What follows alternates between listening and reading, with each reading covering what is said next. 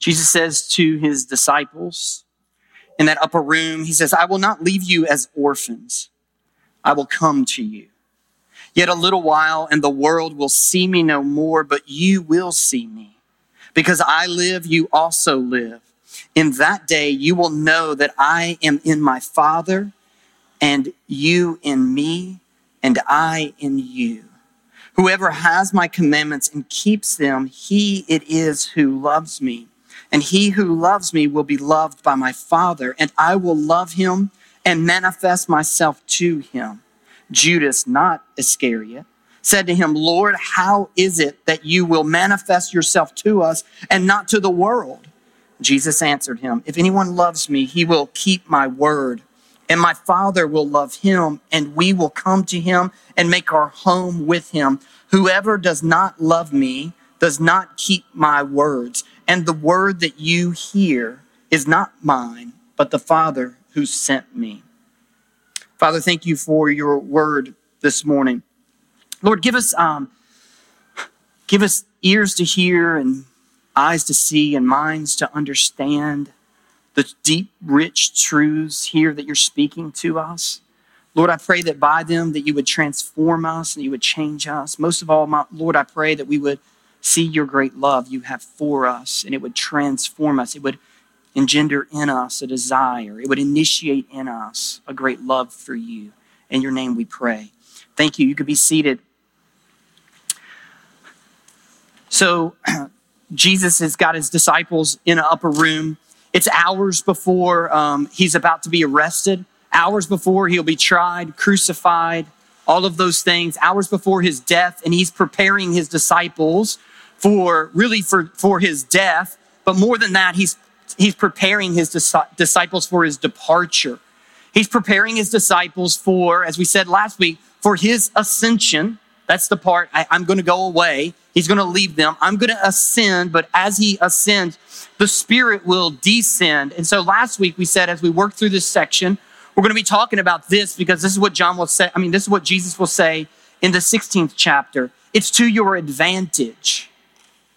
Like, what is more advantageous to us as a church?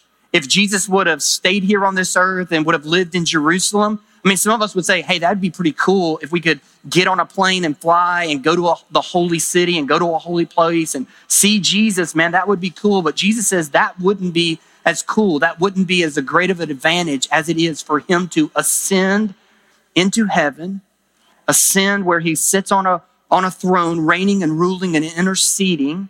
And then the second thing is the Spirit descending. And so we talked about that last week, and we talked about those advantages, and we talked about one advantage, the first advantage to Jesus' ascension and the Spirit's descension from the text that we looked at is the Spirit will prepare us, lead us, and empower us for great works. So works that will require a divine power. And we talked about that, how Jesus led them to pray in his name. He gave them a new way to pray and new access. And we'll talk even more about that today. But Jesus will, pray that you may carry out these great works. That these works have very little to do with miracles and have everything to do with Jesus's mission. That's what he's saying. That's what the divine power you're going to need is, because you're going to carry out my mission. Not enough time to hit that again, but number two. So the first one was the Spirit prepares us, leads us, and empowers us for great works. Number two is the Spirit creates newness in us. New life, a new position, and a new love. And that's where we're going to go in this text. The Holy Spirit is creating in Jesus' disciples newness, a new life, new position, and new love. Look with me, if you will, at just verses 18 through 20. We'll kind of chunk this out into two sections. The first section I'm going to spend most of the time on, and this is a part I think that most of us would gloss over. But look at what John writes as Jesus says, I will not leave you as orphans. I will come to you. Yet a little while, and the world will see me no more, but you will see me because I live, you also will live. In that day, a particular day, in that day you will know that I am in the Father, and you in me, and I in you. In that text, in that short text right there, Jesus makes four promises. There's four promises Jesus is making to his disciples. The first promise is that I will not leave you. The first promise is this, that I will appear to you, that I will come to you. That's the first thing. The second thing that Jesus promises in there, just as I live, you too shall live. The second promise is the promise of new life. The third promise that Jesus makes in there is that they will be in him. We'll talk about that. And number four is that he will be in them. They will be in him, and then he will be in them. Let's go back and we'll look at the first one. Jesus' promise to come to them, to appear to them. Think about this. After Jesus' resurrection, where did Jesus go? Not after his crucifixion. We won't unpack that to this morning, but after Jesus' resurrection, where did Jesus go? Did Jesus sashay down into the downtown Jerusalem to prove to them that he was resurrected from the dead? Did Jesus go and find Pontius Pilate and say, hey, your inclination was right. I am the Son of God. I have resurrected myself from the dead. No. Did he appear to the chief priests? No. Did he appear to the Roman guards? No. Who did Jesus appear to? His disciples. Why did he go to his disciples and not downtown Jerusalem, not to the temple, not to any of those places? Because they were not his concern, but his concern was for his disciples. Jesus appears to his followers. At first, Jesus appears in the garden to a handful of women. Later on, Jesus will appear to all 11. Now, Jesus will appear to a large crowd. Paul records this in, I think, 1 Corinthians 15. Paul says that Jesus appeared to more than 500 at one time in a room, but Jesus first goes to his disciples. Jesus first goes to his followers. And when Jesus showed up, when they saw Jesus there, they knew that there was no doubt that Jesus was the Son of God. Now, let me say this as a side note really quickly. This really adds to the veracity of the gospel accounts when you think about this. That the disciples saw a once dead, now alive Jesus Christ. They saw a Jesus, not a ghost, not an apparition. They saw a body, Jesus in bodily form. Jesus shows up on the shore and cooks breakfast for them. We'll get there, I think, in John chapter 20. Jesus shows up in a room and tells Thomas, Thomas, plunge your hand into my side. Touch my the holes, the wounds where the nails were. Jesus shows up to them in a bodily form and tells all of them or they all see him. That every one of the disciples, all 11 of these men, well, all 10 of the 11 of these men will die in horrific ways based upon their eyewitness testimony. All of the disciples, all of those apostles, the 10 that are left, I say all, but John, the gospel writer here, Fox's Book of the Martyrs, it records for us that they tried to kill John. They just couldn't do it. Like for whatever reason, God, by his grace, just preserves John's life. And so John's the only one, even though they attempt martyrdom on John, but he just won't die. But all the rest of the 10 of these men die in horrific ways. Now listen, they die and they go to their graves. They face horrible consequences based upon not something that they believe, but rather something that they saw. That people are willing to die for a belief all the time. Think about current events. As I thought about this, two images flooded into my mind.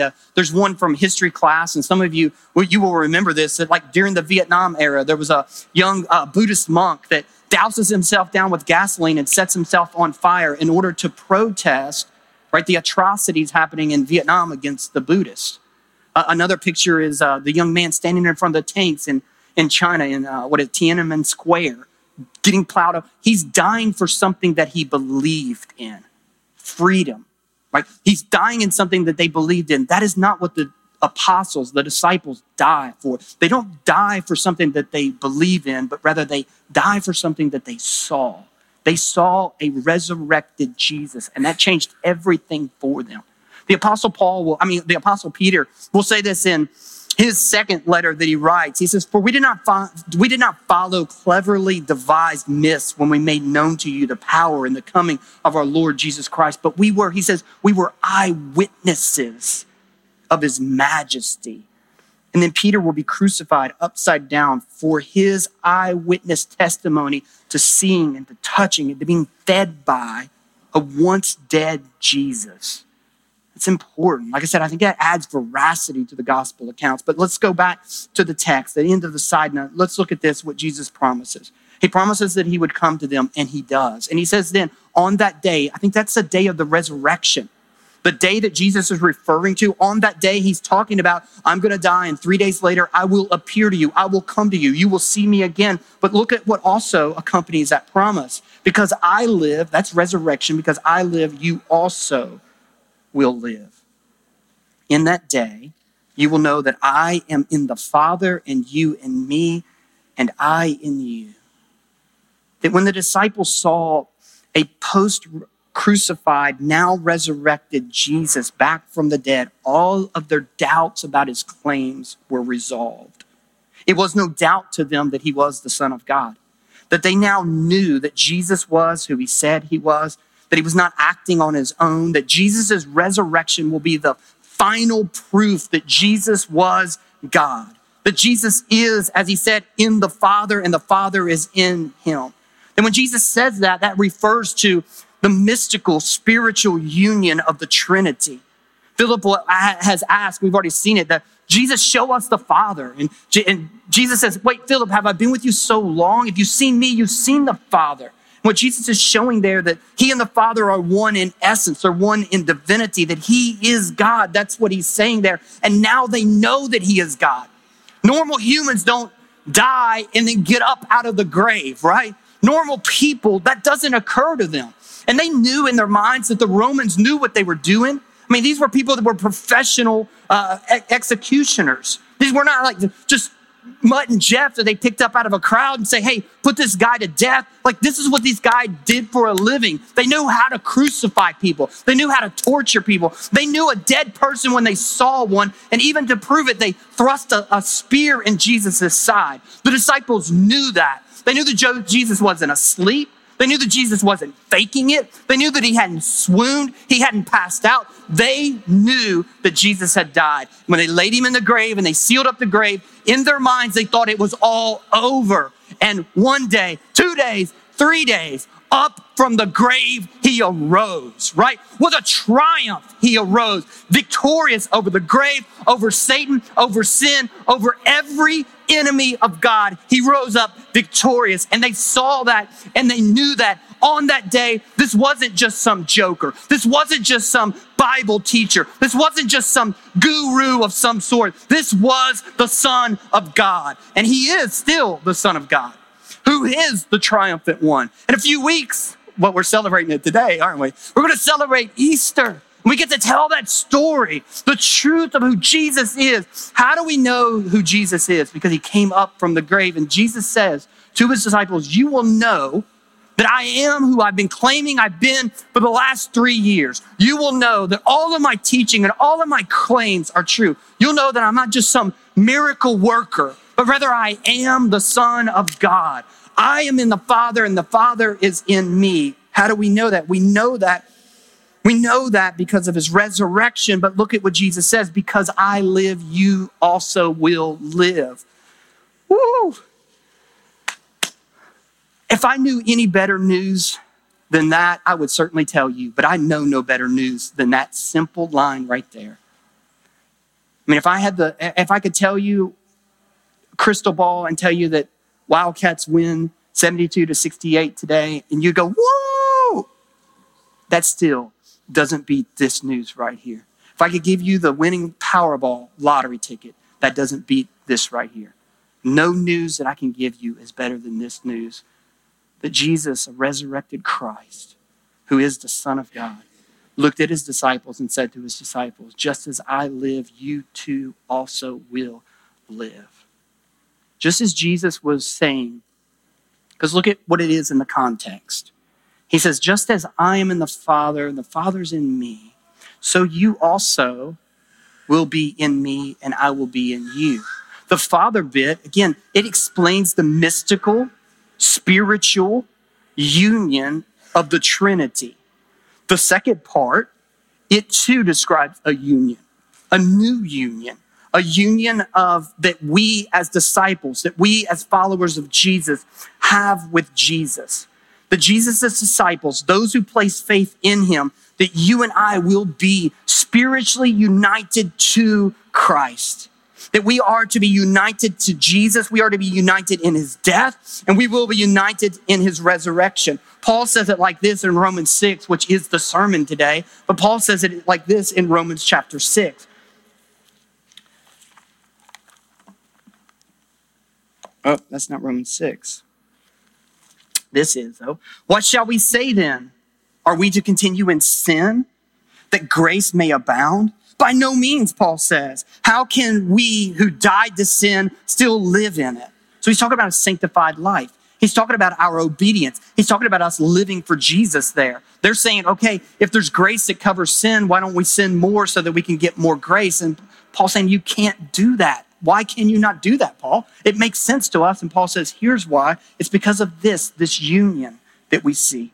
Do you not know that all of us who have been baptized into Christ Jesus, your baptism symbolizes this union. This baptism is image of this union. There's a baptism is a ceremony that we have, and that ceremony speaks of a spiritual truth that had occurred when you place faith in Christ. Just like those of you in here that have been married, you stood and you had a ceremony where you spoke vows and you said covenant, but actually what's happening there is a new union there. The two of you now become one flesh by that ceremony that you have observed, by those vows that you have spoken, and the rest of your life should be lived out from those vows. All that I have, all that I gave to my wife, and all that she had, which was like a 1988 Hyundai Excel, I received back from her, right? Oh, and I didn't have much either. I mean, we were 20 years old, right? But everything that I had, she got all of that. Why? Because of that union and that marriage ceremony. It's a picture of that union, the exchanging of rings, the holding of hands, the praying together. It's all a consecration. And what Paul is saying is, in the same way, your baptism, it images several things. It images, yes, your sanctification, that you're being cleansed, you're being washed of your sin, you're being washed of the guilt from your sin. But it's also, Paul says here, it's symbolizing this spiritual union that you have. That just as Jesus has died, do you not know that all of us who have been baptized into Christ Jesus were baptized into his death? That the water is a watery grave. And we'll say that whenever I baptize my son next week, I'll say, oh my gosh, I can't do it. I'm going to be a mess next week. Grayson, you have been buried with Christ Jesus. And I will put him under the water, and I'm probably going to hold that mug under there a little longer than I would some of you. Right?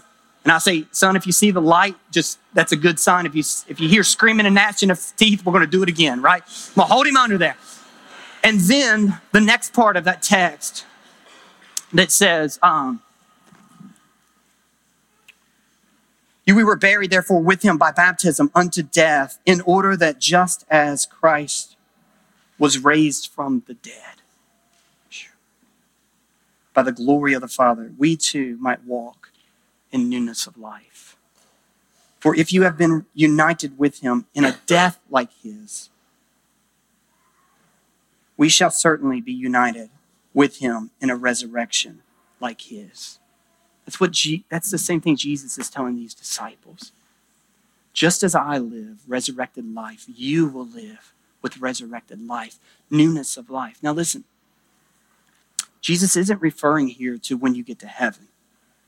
Jesus is referring, again, in context to his ascension and the Spirit's descension. That whenever the Holy Spirit comes upon you, when you receive the Holy Spirit, you will receive this newness of life. It's what Paul teaches throughout the book of Romans, especially in Romans 6, 7, and 8. He's not talking about a future event when you die and stand before Jesus and see Jesus then. What Paul is referring to here is the Holy Spirit coming upon you and you receiving the Holy Spirit. And the Holy Spirit is, as we said last week, we said the Father appoints salvation, the Son accomplishes salvation, but it is the Spirit who's applying salvation. He's applying all that the Father has appointed, all that the Son has accomplished on your behalf. So when Jesus accomplishes salvation by his death and by his resurrection, he's now applying that. The Spirit, when you receive the Spirit, when you receive Christ, you get the Spirit. And when you receive the Holy Spirit, you receive the newness of Christ. You receive that. You receive this resurrection life because you have been united to Christ. The Holy Spirit applies Jesus' resurrected life to all believers. And what this means is the Spirit brings newness. The Spirit applies Jesus' new life to our old dead bodies.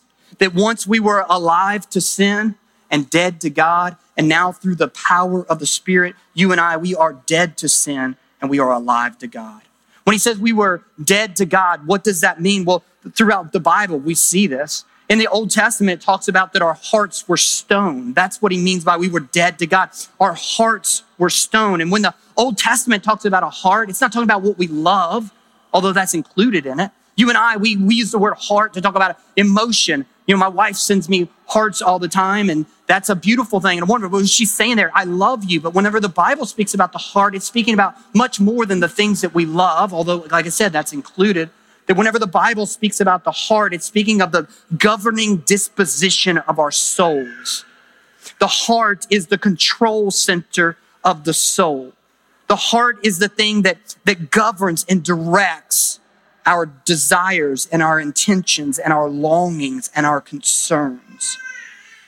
And through the death and resurrection of Jesus and through the present day ministry of the Spirit, the old heart of stone is removed. That's the promise of the new covenant, that the old heart of stone would be removed and he will implant into us a new heart, a heart of flesh, a new governing disposition will happen in us, where we are now dead to sin and alive to God. What this means is that for the person who used to feel indifferent towards God and toward the things of God, he now loves God and delights in the things of God. How does that happen? It's a spiritual miracle that the Spirit brings. It's called regeneration, you being made new. How does that happen? How does it occur? It happens in your heart. Your heart is transferred. You get new longings, new desires, new delights, new things. Newness comes into you. A person who used to resist the will of God, used to resist living a holy life, was obstinate and rebellious towards God and towards the things of God and towards the will of God and towards the commands of God and towards the law of God is now concerned, and he's anxious and he's desirous about the things that God is concerned about. Here at the point, we like to illustrate it by doing this. Oh yeah, it's time. It's been a while, so I just don't want us to forget this. This is the way we illustrate it here. This is what the Bible says. This is what the Bible says how it works. This is you, and inside of you is sin. Sin is in you. The problem isn't outside of you. The problem is in you. You're not just a victim of sin. You are a sinner. That's what the Bible says. You commit sin. Not because you're forced upon it. Not because it's because you desire it. Why do you do the bad things that you do? Because you want to do them. That's why you do them. You long after them. Inside of you, there is something broken in you. And the problem was sin. And the Bible speaks about it like this. Not only are you sin in you, but the Bible says you are in sin. This is, I think, Romans, the fifth chapter, maybe it is. Maybe it's the sixth where he talks about that. No, it's the fifth, that we are in Adam. The same thing, that we are in Adam. That this is every person's position, that they are in sin and sin is in them. Now look at what Jesus is saying. He's talking about a radical transformation. He's talking about something new taking place where, first of all, he says what's going to take place is no longer is sin going to be in you, but now Jesus, I will be in you through the person of the Holy Spirit. He's going to be in you. Now I like to say, this is a bad example because sin's plastic and hard. Here's how sin works. When it's in there, it corrupts you. It'd be better if I would have filled this full of black paint, right, and made a mess up here and poured it out, because then there would still be the residual paint residue on the inside. So what's the Holy Spirit in you doing? Well, he's in here doing this number, cleansing you, convicting you of sin and unrighteousness, making Jesus look beautiful to you. He's transforming you and changing you and cleansing you on the inside. And so that's what Jesus says. Whenever you live, how will you live? Because I will live in you. I will be in you. But then there's a second part to this. There's a second part, and the second part is this. Not only is Jesus in you, Jesus says, but you are in Jesus. That when the Father sees you from now on, this is the way the Father sees you, believers in Christ. He sees you in a new position as that you are in Jesus and Jesus is in you. Now, I want you to think about that for a little bit. The Holy Spirit, through this spiritual union with Christ, the Holy Spirit gives you a new position. Think about this. Whenever you get a new job, right? Whenever you get a new job, you get a new position, a new position at work. You get a new classification. You get a new title. You get a new identification, right? State workers, what is it you get when you get a new job? You get credentials, right? You get a badge, right? With a new title, a new classification, all those things. And you got a new badge now, new credentials. And what does that badge get you? It gets you new access. It gets you new privileges, right? It gets you, what else? It gets you new rights. Now, the truth is, a lot of times you get that new position, it goes to your head, right? Look at me, I got this new position. But listen, this new position, it doesn't go to our heads, it goes to our hearts. It's not a new vocation, but it's more than that. It's not a new position of authority. It's a new position of love and acceptance. It isn't a new vocation, but it's a new family. You now have Jesus' identity, Jesus' position, Jesus' privileges, Jesus' credentials. And this is key. New life plus this new position with new access and new privileges, it leads to new love and obedience. Put your finger there mentally. But I want to tie that together with what Jesus is saying back over into John 14. Because in the second part of John 14, Jesus is going to talk a lot about love.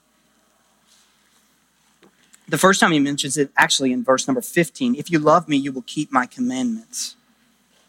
But then look at what Jesus says starting in verse number 21. Whoever has my commandments and keeps them, he it is who loves me. And he who loves me will be loved by my Father, and I will love him and manifest myself to him. Judas, not Iscariot, said to him, Lord, how is it that you will manifest yourself to us and not to the world? And Jesus answered him, look, takes it back to love. Takes it back to love. If you love me, if anyone loves me, he will keep my word. And my Father will love him, and we will come to him and make our house with him. Now listen, don't divorce verses 15, 21, 23, and 24 from the rest of Jesus' promises in this paragraph. That one of the works of the Holy Spirit, when the Holy Spirit abides in us, is to give us a very real, very experiential sense of the Father's love for us. We don't have time to go there, but man, 1 John kind of runs true to everything that Jesus is teaching here. Like this teaching, John 14, 15, 16, and even the prayer in 17 is so impactful in John's life that John will write another letter under the inspiration of the Spirit, 1 John. And John in there, he will be almost like a commentary of what Jesus is teaching here. In 1 John chapter 3, verse 1, John writes, see what kind of love the Father has given to us, that we should be called the children of God, and so we are. That's what John wanted us to know, is how much we are loved as the children of God. This is so important to us. That one of the present day ministries of the Holy Spirit is to convince you deep in your heart that you are a beloved child of God. Paul says it like this in Romans, the 5th chapter and the 5th verse. And hope does not put us to shame because God's love has been poured out. It has been poured into our hearts. How? It's through the Holy Spirit that has been given to us. And through the ministry of the Holy Spirit is to make God's love for you known and manifested and even felt and experienced in your life. The Holy Spirit is working. And what is the Holy Spirit doing? And how is he cleansing? Yes, he's cleansing. Yes, he's convicting. How is he doing it? Primarily from a position of love. Primarily from a position of love. The Spirit comes and floods and swamps our hearts. It's a deluge of God's love for us. Romans 8, Paul picks this up again, and he says this, that we have not been given a spirit of slavery where we fall back into fear. But you and I, as children of God, as believers in God, as disciples of God, we've been given a spirit of an adoption whereby we cry out, he says, whereby we cry out, Abba, Father, in this. The great work of the Holy Spirit is to bear upon our witness, is to witness with our spirit that you and I, that we are the adopted children of God. This is household imagery. That in a house, there would have been slaves and there would have been children. There would have been sons in a house. Slaves live in fear of displeasing their master. Slaves live like they must earn God's favor. They must earn the master's trust. But sons live in freedom of the father's love and delight. A slave would say, if I obey, then the master will accept me. But a son says, if I am loved and I am accepted, therefore I will obey. And this is what Jesus is trying to teach them. This is what the Apostle Paul is making known in chapter 8. The question that comes to us is, do you live like a slave, trying to earn God's favor and pleasure? Or do you live like a child and simply enjoy God's love? That if you could right now, think about God. I want you to think about God. Let the thoughts of God enter into your head. And if you picture God who is in heaven, and now what I want you to picture in your mind is God thinking now about you. You're thinking about God, thinking about you. What thought enters into God's mind? When the all-knowing God thinks about you, what does he think? What enters his mind? I think many of us know that you and I, that we could never earn the Father's initial love and grace that's shown to us in our salvation. I think most of us in here were good Protestants, and we'd say, oh, it's by faith that we are saved. This isn't my own work. This is nothing that I did. God loved me. But then what we live like following that is now we think you and I, we got to keep that love. We got to earn that love. We got to continue to earn those rights by the way that we live. We have to keep his acceptance by our own performance, our own grit, our own discipline, our own determination. And here's the problem with that. A love that you feel that you have to earn is never a love that you'll ever enjoy and delight in. Because if you got to earn that love, then you can unearn that love. A love that you feel like you have to earn is also a love that you can somehow unearn. And if you feel like you got to earn that love, it's never going to be a love that you can truly delight in, because what if you do something and the Father's now displeased with you, and he stops loving you, and he casts you aside? What the Bible says for those of us who are in Christ Jesus, that can't happen. The Father can't unlove you. But listen, what the difference between believers and unbelievers. And my son, Grayson, and I, we got to have this conversation. Grayson made regenerate Sunday night, and we evidence of that. We see that. On Tuesday, he goes to school, and he starts telling his friends about Jesus, starts witnessing to his friends. He comes home, and he's like, Dad, this girl, I asked this girl if she knew where she's going to spend eternity. She's like, I'll be in heaven. And he goes, how do you know that? She said, because God loves me. And he comes back, and he goes, Dad, that's true. God does love her. So what do I say there? I was like, look, what determines heaven and hell for you isn't whether or not God loves you. It's whether or not you love God. Go back and ask her, okay, God does love you, but what do you do with that love? Do you receive it or do you spurn it? Do you receive it? Because if you receive God's love, then you will accept God's Son, Jesus Christ.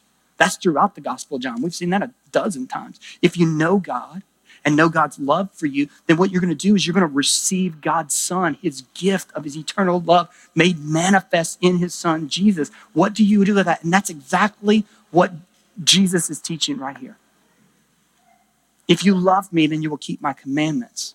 If you receive my love for you, if you really truly receive it and really truly understand it, then it will turn into a love for him. Listen, dear Christian, and we have another minute or two. But listen, your obedience, because that's in the text, how you live, what you do with your lives, the thoughts that enter your lives, what your moral choices are in this text. Your obedience, Christian, will affect your communion with God, but it will not affect your union with God. Your obedience will affect your assurance of God's love, but not God's actual love. Your obedience will affect your fellowship with God, but not your adoption. Your obedience does not prove that God loves you, but it does reveal whether or not you love Jesus and whether or not you genuinely understand his great love for you. That obedience to Jesus is the evidence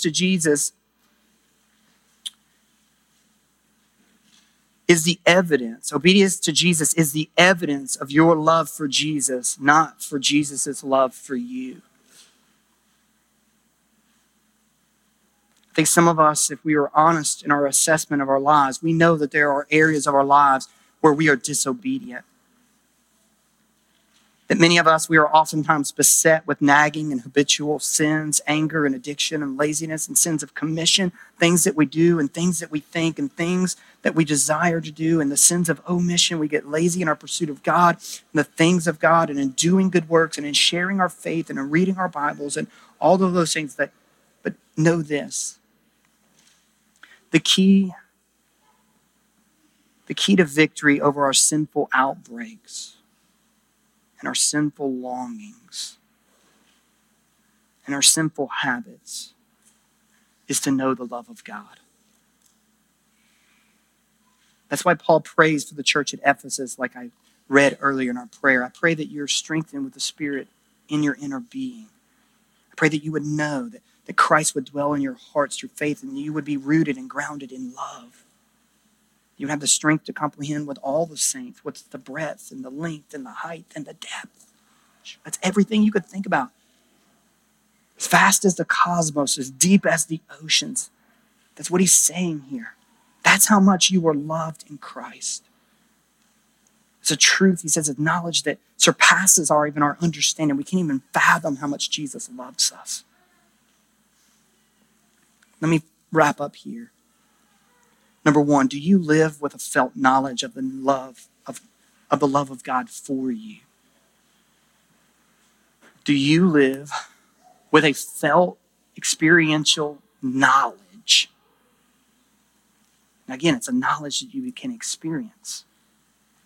Romans 5:5. I know we're good Baptists. We don't talk about experiencing the Holy Spirit, but the Holy Spirit is an experience.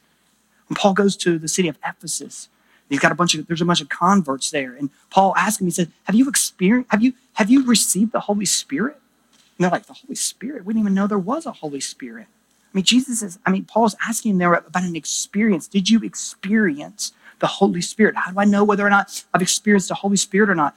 Romans 5:5, the Holy Spirit sheds abroad. That's what he says. He pours out the love of God. He makes it manifest. You experience God's love in your heart, in your soul. Do you live with a felt knowledge of the love of God for you? Charles Spurgeon said this, when I thought God was hard, I found it easy to sin. But when I found God so kind, so good, so overflowing with compassion, I smote upon my breast to think that I could ever have rebelled against the one who loved me so and sought my good. Let me ask you, when's the last time you experienced God's love for you from the Holy Spirit? When's the last time you felt God's specific love for you? Where you just knew in that moment, man, God loves me. I'm his child and he loves me. It's by grace and my experiences, but he loves me. When's the last time you felt that? Love with your name attached to it. God never felt that. You can. You can. But Romans 5:5, you can. John Flavel, he was an influential Puritan writer. I think they called him Flavel Flav. He's the Puritan that had the big clock around his neck. Some of you got it. Thank you. Thank you. John Flavel. You'll never forget his name now, will you, Clint? He was very influential. His writings were very influential on Charles Spurgeon, and we'll see that. But John Flavel wrote this. And again, when you think about the Puritans, you think of stodgy old men. But listen what he wrote. Ecstasy and delight are essential to the believer's soul, and they promote sanctification. We were not meant to live without spiritual exhilaration. And the Christian who goes for a long time without the experience of heartwarming will soon find himself tempted to have his emotions satisfied from earthly things and not as he ought from the Spirit of God. The soul is so constituted that it craves fulfillment from things outside itself and will embrace earthly joys for satisfaction when it cannot reach spiritual ones.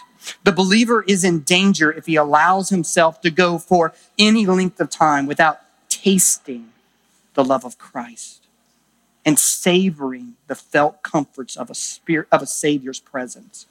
When Christ ceases to fill the heart with satisfaction, our souls will go in silent search of other lovers. By the enjoyment of the love of Christ in the heart of a believer, we mean an experience of the love of God shed abroad in our hearts by the Holy Spirit, which was given to us. Because the Lord has made himself accessible to us in the means of grace, it is our duty and our privilege to seek this experience from him in these means until we are made the joyful partakers from it. Let me close here with three things. How do I experience this? How do I know that God loves me? How can I taste of that love? Well, number one, know this, that the Holy Spirit in this experience is for every believer. Not just for the spiritually elite, not for folks who got their junk all together. It is for every believer. The promise of the Holy Spirit comes for every believer. Number two, it may take some time. You need to learn how to linger with the Holy Spirit, to stay in a place. I mean, I know in my own Christian walk that I've sat under preachers. There was a preacher one time by the name of Ray Ortland. And I was at a conference somewhere, and Ray Ortland just knocked off a scab. And man, that mug started to bleed profusely in my heart. And a bunch of my friends were like, Andy, let's go. Hey, we're going to go here to eat. We're getting hot wings. You've been talking about hot wings the whole time. But man, I felt like what the Lord was doing in my heart was important. And I was like, hey guys, I just need to go back to my hotel room. And I just need to sit, and I need to soak, and I need to linger, and I need to pray. And I need to confess some sin to my wife too. And in that moment, man, the Lord did a great work in my heart. Did a great work of healing our marriage. I may not have experienced it had I ran off. You need to learn how to just linger with the Spirit. There's some weeks after we preach here that you may feel that. You may feel like, well, we got to go here, Walmart, all that. No, it's okay to say, hey, you know what? I need to go home for a little bit, and I just need to pray. You need to linger when you got your Bible open. Linger. Learn how to linger with the Holy Spirit. And when it comes, maybe you need to also do this. Maybe you need to repent. Repent of the ways that you've quenched the Spirit. You've grieved the Spirit. You've neglected the Spirit. Maybe you've been living in open rebellion to God. Maybe you have a chronic and habitual sin. Therefore, you live with a chronic and habitual grieving of the Holy Spirit. And maybe you need to repent of that. It's at this point probably that you're going to want to quit and leave and get up. But stay there. And pray and ask the Lord, the third thing, for a specific sense of the Father's love for you. Love with your name on it. Ask, as Jesus promised, ask the Father for the good gift that is the Spirit, that he would give that to you. And he would give you in a real way, assurance of his great love. Let's prepare our hearts for the Lord's Supper. Listen, our obedience is not the evidence of Christ's love for us. The cross is. Jesus' body broken. Jesus' love spilled. That's something objective. That is proof that God loves you. Jesus will say in just a few moments in this text, no greater love has any man than this, that he lays down his life for his friends. And that's what Jesus has done for us. As we come even today, may Jesus' great love, may it engender and initiate and provoke a great love in us. And from our love from Jesus, from our love for Jesus, may we live obediently. Jesus, thank you. Thank you for your great love for us. Thank you that you've made it manifest to us. We don't have to guess about it. You've made it something that is objective and personal. It is objective. We see it here. We see it in what this bread and this cup represents. No one can walk away and say, does God love me? Look. The question is, do we love you? May we this morning with open hands, may we receive this by faith, and may we with new affections and new intentions cast our love upon you, a love greater for other things. May we say that we love you, and may we live obedient lives. May this fuel our obedience to you. In your name we pray. Amen.